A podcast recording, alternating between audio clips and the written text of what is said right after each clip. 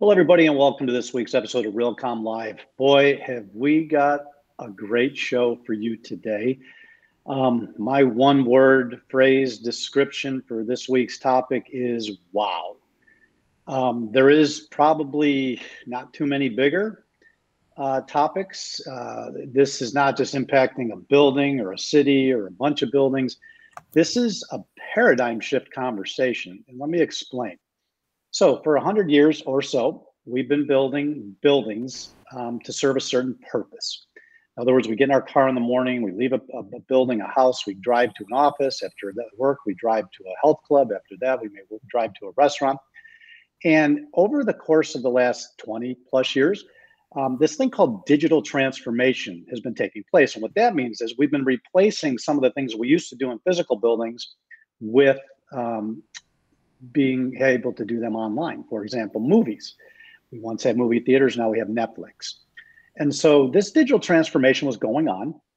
And then all of a sudden, this pandemic comes along and forces everybody in their homes for a couple years. And it forces us to live, work, play, educate, go to the doctors in much different ways. And what it did was it showed a mass, vast majority of the people in the world uh, all the things you could do at home. And one of those specifically was work. And as a result, office buildings were empty for 18 plus months. And now that the pandemic is over, uh, folks are having trouble getting people back into the office. Um, you know, that uh, two hour commute and the time and the effort and the carbon and the gas, um, the parking garages, the dry cleaning, all the things associated with getting to that work. There's this tension now uh, that's fighting between um, culture and productivity and convenience and to some extent green. So we have got a world-class group of people that we've gathered together to, to, to talk about this. We've been talking about it for about three months now. This advisory group is going to be presenting a, a forum, pre-conference event at the conference at Realcomm and IBCon. Because this is such a big topic, we couldn't do it in 45 minutes. Um, we needed a couple hours, two plus hours, uh, maybe even three hours to deal with this topic and try to unpack it. So this is a precursor to that event. And today we have just got a phenomenal group of people. We've got Mark Cruth, um, modern work coach and evangelist for Atlassian, Cliff Pollan, CEO and co-founder of Welo, Skip Rodenbush, founder and CEO of the Virtual Specialist, Kay Sargent, Senior Principal Director of Workplace HOK, Greg Gallimore, Principal Design Experience Design Leader for Gensler. We have got a world-class crew. Let's bring them on and get into this conversation. I'm tired of just even saying all that. if, it feels like about 30 years of conversation condensed into a couple minutes uh, because it has been creeping in on us over time you know the laptop the modem the mobile worker the cell phone the internet um, teams zoom uh, all these platforms. And so um, why don't we start uh, going around and letting the audience get to know you a little bit. Skip we'll start with you just give everybody you know 20 30 seconds of your background and why you're here talking about this topic. Thank you jim. I'm the founder of the virtual specialist and we specialize in identifying applications for emerging technologies specifically in healthcare in sustainability and in commercial real estate. Um, consider us as like the um, architects for the architects dealing in this whole virtual space from basic telemedicine to the metaverse. Well, and a little color to Skip. Um, Skip had a virtual receptionist in the lobby of the Westin Hotel in Silicon Valley 15 years ago. Her name was Anna. It was extraordinary, and hopefully, we have time to learn a little bit more. 20 years ago. Sorry, I knew I was. I knew I was. Cliff, you're on mute, Cliff. Oh, oh, there you go. Yep, thank you. I'm Cliff Pollan. I'm the founder of Welo, which is came from we love and we locate. So how do we bring people together um, in a virtual world? So our goal is to create and not have this narrative of um, do we get to the office and collaborate and build culture? Are we virtual? How do we bring those together, the office, and create a digital version of that that we believe can start to help and bring this all together. Awesome. Kay. I'm Kay Sargent. I'm the Global Director of Workplace at HOK, and I have been a practicing designer for over 38 years. That makes me tired even just saying that. We're all uh, tired. we work with clients all over the world that have millions of square feet of real estate, and they usually don't like a lot of surprises. So we do a tremendous amount of thought leadership to kind of see what's coming, what's happening, and to help our clients get a little bit of clarity around the issues of the day.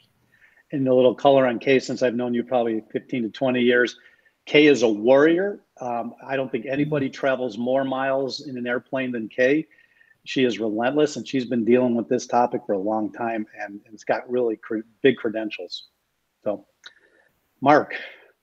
Yeah, so uh, Mark Cruth, I work with Atlassian, which we're a software company that builds collaboration tools. And my, the reason I'm here is my big focus is how do we help teams work better together? And in the workplace of the future, how we're trying to figure out as a distributed first company, meaning our people can work wherever they'd like, including the office. Essentially, how do we work with teams to help them figure out what they use the office for. What does the future of you know or really what does today's modern workplace look like and how do we leverage those pieces? And for us we've redesigned our own spaces to help encourage new ways of working and uh, that's why i'm excited to be part of this. So you're living it. You're not living just talking about it. about every day. All right we're going to hear about some of the successes and challenges. Mm-hmm. greg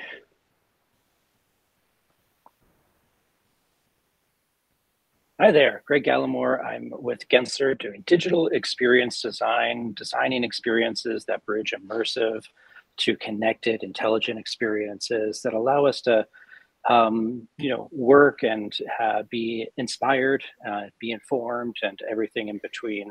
Uh, my my take on this that I'm really looking for is how do we instill the idea of continuous innovation with all of our clients, all the companies that we work with, and allow that to be really part of the secret sauce that makes our clients really sing that experimentation is the key to really meeting the needs of a changing future and a complex future. So thank and, you, Jim. And you, and you, guys have been at it a while. Uh, my color on Gensler is um, 25 plus years ago. I did a session with David Gensler at BOMA. We didn't know each other. And I remember going to his office in Santa Monica after, and he sitting there, he goes, Jim, I have no idea what you're talking about, but I think we should probably try to figure it out. so, uh, have had just like Kay with Gens uh, with HOK, uh, we've had a long-standing relationship with Gensler, and uh, both of your firms have been right there on the cutting edge, trying to figure all this stuff out. So, um, all right, so let's get started with our questions. Um, you know, we there's too many. We're not going to probably get to all of them, but you know, now that the pandemic is over, um, you know, and, and, people, you know, the excuse was that it's a pandemic. I can't go back to the office. Uh, but now that it's over, you know, why? You know, I want to talk about what are the reasons they're not going back to the office, and will we ever get back to a five-day work week? Anybody want to take a stab at that? Yeah, I'll I'll I'll jump in and take a stab, a little bit of a stab on that one. So I, I think, look, when we do the assessment of all of this, I think there's a few things. Number one is the commute right? I don't think anybody relishes and loves their commute, except maybe maybe a little bit of separation from the office and a little bit of downtime. I actually yeah. miss it more than I thought, which is kind of surprising. But I think most people think, I don't want to get in my car. I don't want to have to deal with that. I don't want to deal with it. The second thing is that people have gotten into whole new patterns. This has gone long enough that we've gotten into a whole new level. And I don't think people resist change as much as we all think they do. It's transitions. Like if I told you I'm going to move you to a new house, you'd be like, you know, I don't want to move. But if I said you can wake up tomorrow and be in a new house, we'd all be in for that, right? So the transition between the two and the fact that we're in this new rut. I think the third thing is that the research shows that 94% of people care more about when they work than the 80% that care about where they work. Interesting people have said, you know, I, I, I want to be able to pick up my kids at three. I like going to the gym at 10. So I get up early and I work and I do a few hours of work and then I go to the gym when it's less crowded. Or I like walking my dog at noon, right? So that ability to break your day up in a way that is more manageable for individuals is something that I don't think anybody is taking into account, which is huge. But I'm gonna I'm gonna drop another bomb here. And I'm gonna say that the elephant in the room that I think everyone is ignoring is that work has fundamentally shifted over time. I'm going to use myself as an example. I graduated 38 years ago with a degree that was paid for the day I walked out of college. I had a degree in a profession that I thought I would be in for 30 years. And I could work a little bit in the evenings, but we didn't have internet and cell phones. So I wasn't accessible 24 7. And I had the prospect of being better off than my parents. Yep. The younger generation is graduating with a degree that will take them 10 or 20 years to pay off. That degree probably won't even last them their first career, of which yeah. many. They're not going to work 30 years, they're going to be working 50. They can be reached 24 7 for the prospect of being worse off than their parents. Yep. Work has fundamentally shifted to something that, quite frankly, is unpalatable and unsustainable. And so people are pushing back and saying, we have to have some boundaries. You know, I'm thinking when you're talking, I think what we're going to do is have a either a good old fashioned whiteboard or a digital version of that in in the forum. Yeah. That we can because uh, there's all these pressures coming, and, and you just listed two or three of them, and it's not one thing we have to contend with. It's a bunch of things happening at the same mm-hmm. time. Now, Mark, you you're living this, right? So, oh yeah. I mean, why are you back five days? Is anybody in your company back five days? Will we ever get there? So for me, you know, and what, we actually experience is it, it comes down to this idea of flexibility, you know, and, and I think this kind of goes back to what Kay was saying with that third point is we've done our own research internally and externally. And honestly, the thing that matters is people can choose how and when and where they work. And so for me, you know, like I, uh, I might go and if I have a chance to be near an office, I go to an office and I spend a day there because I can get to connect with some folks, and then I might not, you know, then I might work from home the rest of the week. And so for us, it's having that. And I'll be honest, I think the idea of a five day work week is just it's something that even with the emergence of new technology think of something like openai over the last five months and what it has done to even just rudimentary tasks. It's things like that that are actually going to continue to chip away at, at really like do we need to be in at work for five days you know some of the stuff we don't even need to do anymore and so yeah. i'm super excited to see how the the bringing of flexibility the whole idea of new technology and then honestly the taste of the of, of what's possible that we experienced this yeah. last you know few years because that's the thing we didn't know that we could make this work and by god we made it work and well and yeah, the funny thing is people are saying five day my career my my career's been seven day work weeks right, right? i mean my saturday morning nobody's bothering me the phones aren't ringing the house is getting yep. organized i get up early those are that's a valuable time for me to get caught up and kind of organize and you know occasionally a sunday is thrown in there if you're flying around so i i i, I think that if we do look at it at a seven day perspective right you know then, then that even and, and that doesn't mean that we're working you know everybody says oh we're going to go to a four day week. And i'm saying well yeah, maybe, but it, uh, how you spread it out doesn't matter. It's it's are you productive and are you getting the job? It's all about how teams yeah. can then figure out how they work together with that. Because yeah. honestly, to that point, we do. Like I have a team member, you know, two team members in Australia. I'm in the east coast of the U.S. Their my Sunday is their Monday, and so they're already starting off. We're already having to work kind of a little bit around the clock. And so we've just got really good, you know, ways of working we put in place to say, hey, this is how we're going to keep in touch. And so yes. I think as that proliferates, you're going to see this like this realization they're like, I don't actually have to work from, I don't have to log onto my laptop at 8 a.m. and then log off at 4. It's no, what works best for how I want to live as well as how I want to work with my team. Yeah. And eh, eh, Greg, I mean, Gensler, I mean, buildings all over the world, right? um, is, is this different in different parts of the world? I mean, the U.S. seems to be taking a much different role on this than say somebody in Hong Kong, where you've got a four families living in a three, you know, 400 pound, uh, square foot apartment that go out of the house every morning because they just there's no way they could work from there. I mean, are, are you seeing this different at different places around the world? I think that's why life is so exciting. You know, life is so rich because of all the complexities, because of all the differences, both in region, the industries that we serve, um, the kind of uh, experiences that we have as individuals versus groups.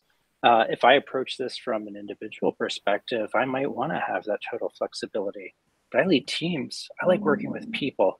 And for that to happen, no matter where in the world that you are, uh, you got to relate to those people. Some of that can happen digitally, but the best form of apprenticeship, of mentoring, of raising the next generation is going to happen in person. It's just a fact um, that you can have greater impact. So um, when we think about what is the mode of our experiences, the total continuum experience that Kay was talking about, of all the moments in between, when we put that together and look at the various industries in which we serve, if we're working in sciences and you have a lab station and you really need that physical presence you're going to be working five days a week in that lab because it's going to take your career farther. It's going to provide greater sense of innovation.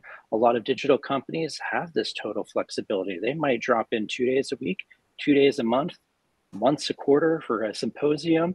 There's a lot of different modes, and we have to be embracing the complexity and richness in life so that we can get back to a better sense of what it means to and I'm, creating I'm, value. I'm even hearing people saying remote all the time, and then they they buy a, a, a week at a retreat center and every sure. quarter, the whole team goes to this retreat center and they go horseback riding and swimming in the river, and you know, got all this collaboration going on. And they so there's a hundred different formulas, if you will.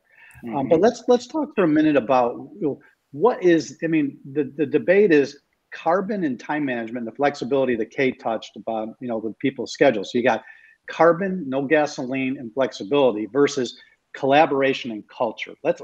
Why do people need to go in the office? Are they really collaborating? You know, is there a, does a culture really happen at the lunch table? Let's let's break that down a little bit. I I think Jim, I think it is a false narrative um, because we haven't yet sort of taken the next step. So we do wonderful when we're all there and we're all together. Um, and we know that experience works. But no one would have thought that Amazon was going to be this huge retailer when they started 30 years ago. So, you know, there's 97 billion square feet of, you know, of space in the US alone. What happens when we have 97 billion square feet of space in the cloud? And what's that experience going to be like? And I think we're going to see that there's enormous, it's a, it, we don't have to make these trade offs we can do great collaboration online. Um, we had the mobile phone, and that wasn't what the iPhone experience or the smartphone is. So I think we're going to end up with digital spaces that have enormous experiences bringing people together that build culture, that build collaboration, and we'll start to find that balance and I think it's going to be amazing. I truly think thing, it's going to be amazing. Go on. One thing, Cliff, I want to add on to that too is it goes back to this idea of like when you bring people back to the office, it's bringing back the culture. But the yeah. thing is, especially in my space, you know, I've, I've heard mm-hmm. so many people that says, "Hey, I've, I've got to go back into the office," and then I go there and I sit at a desk all day long and join Zoom meetings because my team's not there. and so, you know, I mean, nobody wants to be in that spot now If we create curated experiences. I was actually at a conference last week completely focused on the remote world and there and a lot of companies are starting to pop up to say how do we create these curated experiences? Just like you were talking about jim where we bring people for what we call at Atlassian some intentional togetherness. Like instead of saying well no you got to be in two days a week even if you're not mm-hmm. going to see anybody yeah. uh, you know no let's get you together to actually bond well even even before even before the pandemic i kept urging people to do studies about collaboration. What is collaboration is it social collaboration? Are you talking about the ball game on the weekend that you both want to go to? Are, are you looking for a mate, you know, in the dating scene? Is that that kind of collaboration? Or is it intellectual work related collaboration where you're talking about the next big thing in the next project? So there's all sorts of different types of collaboration. I, I just think it would be interesting. And they're and they're all important. But you know, they are all important. Yeah. Mark, uh, you know, I mean, g- going back to one of your points, I think it's really important that if we're bringing people together, we do it intentionally. And mm-hmm. one of the biggest challenges, hybrid, could be the worst of both. If people are commuting really and then sitting on Zoom calls, absolutely, and and unless we change our policies and procedures and practices, along with our work environments and our work practices, it's not going to be impactful. And I think right now, I think the real estate world is being set up for failure because everybody is looking at us and saying, you need to create a space that's a magnet that everybody will want to be. But I can design the most amazing space on the planet. But if leaders aren't there, if people are sitting on Zoom calls all day, if you're not managing people any differently, if you're not encouraging different behaviors, it's not going to be successful. It this is hybrid is by far the hardest model to pull off successfully. It goes back to Greg's point earlier that word complexity. We're trying to put a very simple solution, just like, hey, go in two days a week. It's a very simple answer. The thing is, it's not a simple solution. It's it's no. so much more complex. No, I, I got friends who go are in one of the nicest buildings in Manhattan, and I'll be talking to them, and they'll go, "Yeah," he says, "Everybody's sitting in their office doing Teams or Zooms calls," you know, and it's like that's not collaboration. That's that's surrounded, you know, or based on a physical presence as opposed to a virtual. All right, so let's let's uh, we're not going to do a mid-roll commercial today, just because this we got so much we got to cover. So um, let's let's talk about. I've added the word flex to our set, our description. Not it's just not hybrid immersive. It's flexible. It's hybrid, and it needs to be immersive and engaging. Let's start with Greg. Greg, define that. What the heck does that mean? Sure. Yeah. To, to us, when we look at designing and designing complex systems like the workplace. It's it's more than interior design and architecture. It's behavioral design, it's service design, understanding how spaces operate. Um, we really have to look at that wide spectrum. So um, breaking it down into spatial design, technology design, and behavioral design and policy creation, those kind of three pillars relate to the definitions of, of these designations of the future of work, where, where Flex is really about a policy. It's about providing the choice and optionality for people to choose how and when they're coming in, where hybrid is really a technological issue um, that talks about how we interact between people that are both remote and in person in offices like the, the the previous point we just went through, where immersive is more on the spatial and experiential side. What what does it feel like? What are the materiality of the experience? What are the things that we're doing in that space? How are we inspired by going to spaces? And that can happen both physically and virtually. Uh, Kay and I can design amazing spaces.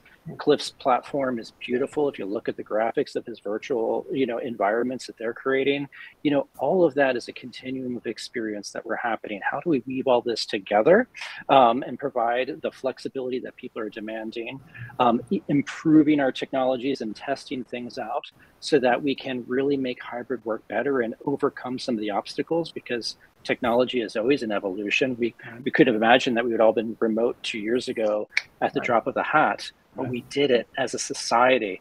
Um, and that's really part of the point is that it doesn't really stop there. We have to create amazing experiences, but then go beyond the building you know, when we think about the environmental issue and climate change and the carbon side, it's going beyond and thinking about how are our cities assembled? How do we create more accessible cities where we can ride bikes to our office, um, that we can have the flexibility to jump on a virtual environment platform to get into those critical functions that we're doing, but we're not going to have VR glasses on all day. We're going to enjoy life. We want blue sky thinking with real blue sky all of these things is the richness of society, like I was saying before, that we really have to think at that full spectrum, that full continuum, and really kind of play these out to their maximum potential. So, so let's talk specifically about the technology a little bit. 20 years ago, in 2001, at our conference, we teleported somebody onto the general session stage. What teleportation means, at least to me, was he looked like he was three dimensional. He was in London it was a it was fake. It was using smoke and mirrors. We they, they basically took a piece of plexiglass and shot his image, and from ten rows out in the audience, he looked more real than I did. Okay. Now, unfortunately, that technology has not evolved as quickly as I think it should have in the last 20 years. Although um, uh, uh somebody who's part of this group who's not on today's call will tell you that digital collaboration means making people feel like they're in the room. So here's the question to the group How far are we away from making so we're sitting in a conference room in a beautiful building that Kay and Greg designed. Um, but but not everybody in the room is there physically. Some people are there digitally. How how long before that person sitting next to me is digital, and it feels like we're all in the same room? Five years. That's what I'm giving five, it. Five years. Jim, I'm not I'm not sure it's the right problem we're solving. Okay. think about what Greg and Kay create is spatial, this sense of space and awareness and what's going on around me and the and the ability to connect. So it's when I leave that meeting that I'm still with everybody, right? When I get off the Zoom call today, if I'm even if I'm in the office, we've said there's no one else there. And if I'm home, I'm alone. I want to be with them. And and I think we keep getting into this what's it like? Am I would it feel different to me if the five of us were sitting around a round table in this discussion? I'm not sure that's the problem. What we want to know is what's around us. Can I go tap Skip on the shoulder as soon as we finish or grab Mark for a quick question or head up to the coffee? It's the so spontan- I, spontaneity. And, and spatial yeah. awareness and presence. So all the psychology says cognitively we do well when we feel connected. Right. And when we're in a space we can be connected. And i think digital spaces today well, yeah go on. Sorry. Uh, so, uh, so yesterday i did a, a, speech remotely. I couldn't fly i couldn't get it in my schedule. And i've been doing these remotely for 10 years. So i'm constantly trying yeah. and, and i forced this poor team av team I said, I need a shot of the stage. I need a close up of the stage. I need a shot of the audience. I can't just sit here and stare into a screen and try to get excited. I need to feel like I'm in the room. Everybody had goosebumps by the time I was done. We had so much fun. I when when when I, I got introduced, Scott was on the stage and he was small and they put me up big on the screen and I go, Scott, you're so little. Let me grab you. Everybody was laughing.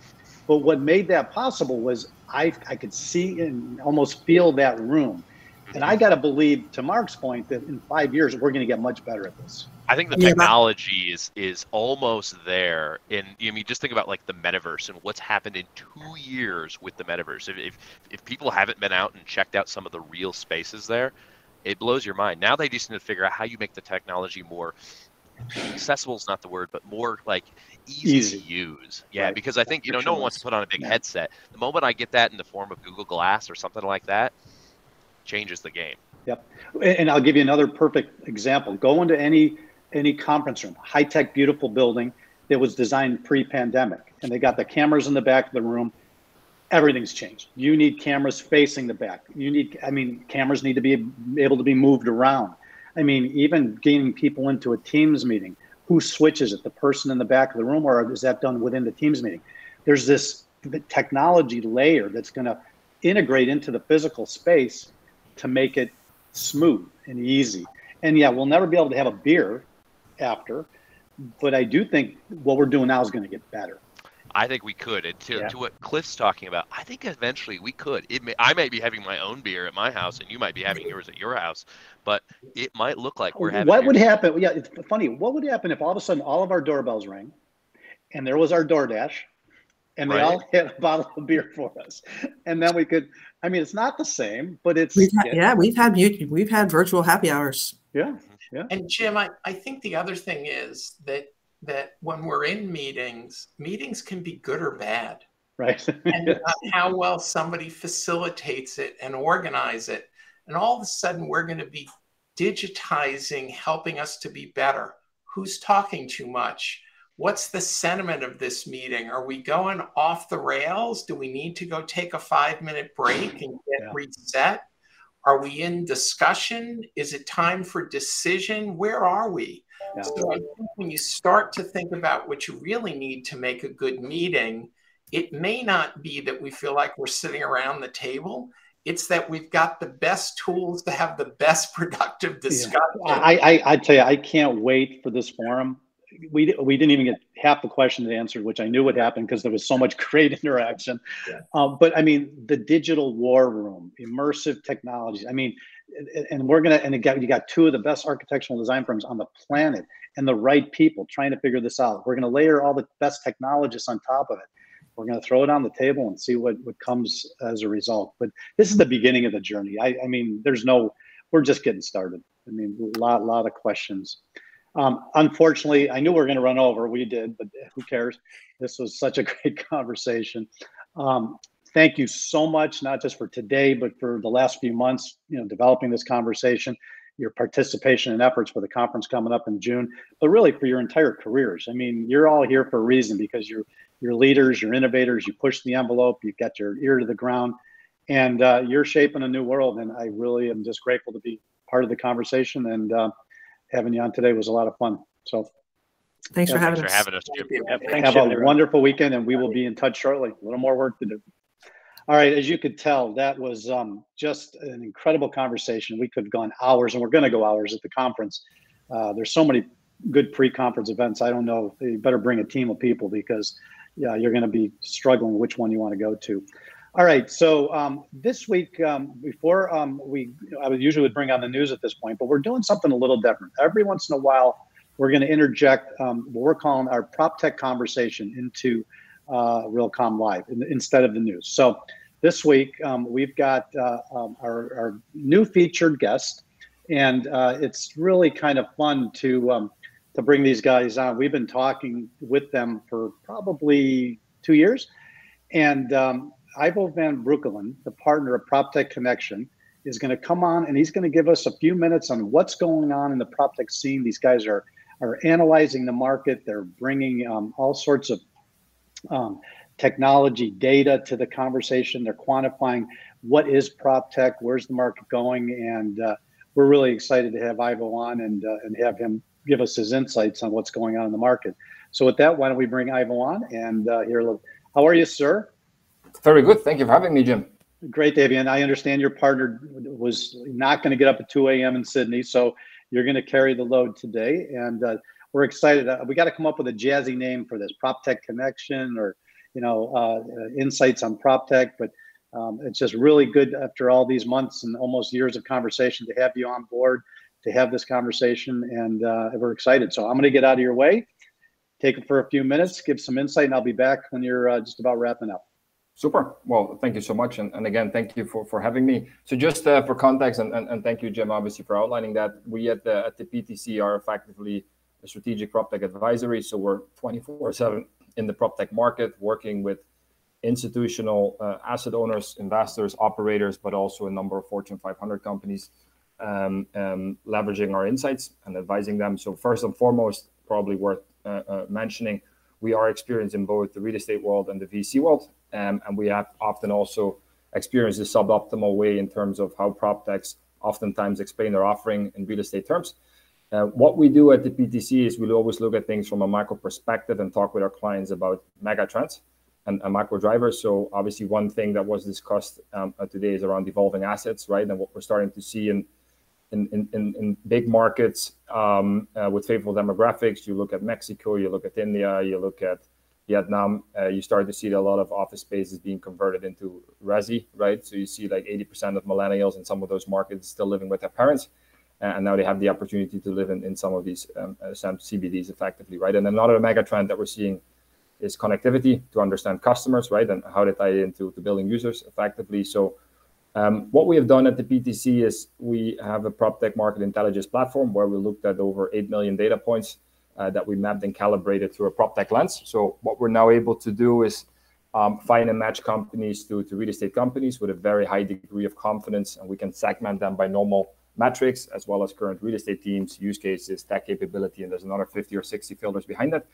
So how that ties into the conversation of today is if you look at the uh, the concept, concepts of, of work from home or future of work, we have mapped that to over 300 references and we can give insights what's happening in market, right, in different parts of the world with data lab research and, and intelligence. So when you talk about the office uh, market, it feels in danger, and, and we at the PTC think that is rightfully uh, uh, uh, so the case.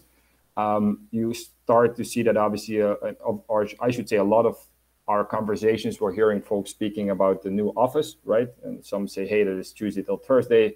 Some say it's Tuesday, Friday, whatever it may be. But we think that's unrealistic um, obviously paying for uh, 24 7 and maybe only using five hours a day at best is not um, economically uh, making sense. And also from a sustainability standpoint, it doesn't make a lot of sense either. Um, so I think what you're starting to see here is if, if you look in, in examples like what, what, what, Uber did with taxis, but also what Netflix did with, with video rental, um, I or we believe that that real estate is is is, is a lot about catalyzing feelings, right? People want to come to places that they, that make them feel happy. Um, that's extremely important, and um, um, a great real estate can obviously uh, facilitate that. So what we see on the on the tech side, um, new business models are needed, right, for all uh, parties involved across the entire spectrum. So investors, operators, occupiers, uh, and this is obviously where where where this concept of prop tech uh, uh, comes in. So innovative business models that can deliver, let's say, 70% occupancy and say 60 or 70% utilization, which is probably double or triple depending on the asset and the city of what we're seeing today. Um, so uh, we have to find a way to optimize that space or um, um, or give up effectively, right? So what does this mean then from a, from a technology standpoint? Uh, ESG is a big pressure for a lot of real estate owners. That's what we're hearing um, uh, all across the board globally. Um, obviously, the easy savings have already been made, right? With with a lot of optimization technologies, right? If there's no one in the space, you don't need to put the lights on or tracking um, um occupancy. Um, the next level we think is ESG of ESG is, is compliance, which is tends to be pretty expensive. You look at solar panels, which have a very long return profile. Um, but on top of this, uh, people aren't going back to the office, right? And actually, a very interesting data metric that, that I run in this week um, um, sh- uh, showed that in um, uh, downtowns, uh, cell phone activity in a city like San Francisco is 30% at, of the level of pre pandemic levels, right? In New York, it's 74%, in Chicago, it's 50%, in Boston, 54 so this obviously has huge implications for retail, restaurants, but primarily office. So, you know, the question that comes to mind is where do you spend the cash, right? So either is that technology that brings uh, folks back to an office or meeting ESG standards. Everybody is talking about amenities, electric vehicles, apps. Um, but the, the, the main question that still needs to be answered is, is that enough? And two, how do you decide how to do that with 18,000 startups, prop techs in the space, right? So we're seeing different technologies being adopted in different parts of the world. It's very regional biased, and that's effectively where we step in and advise our clients. So um, as we discuss in, in, in, our next session, we'll, we'll actually run through a presentation and give some, some live data market intelligence. Um, from an investor standpoint, in, conclusion, um, we're seeing really strong prop techs uh, uh, values going up, right? Because VCs need to deploy.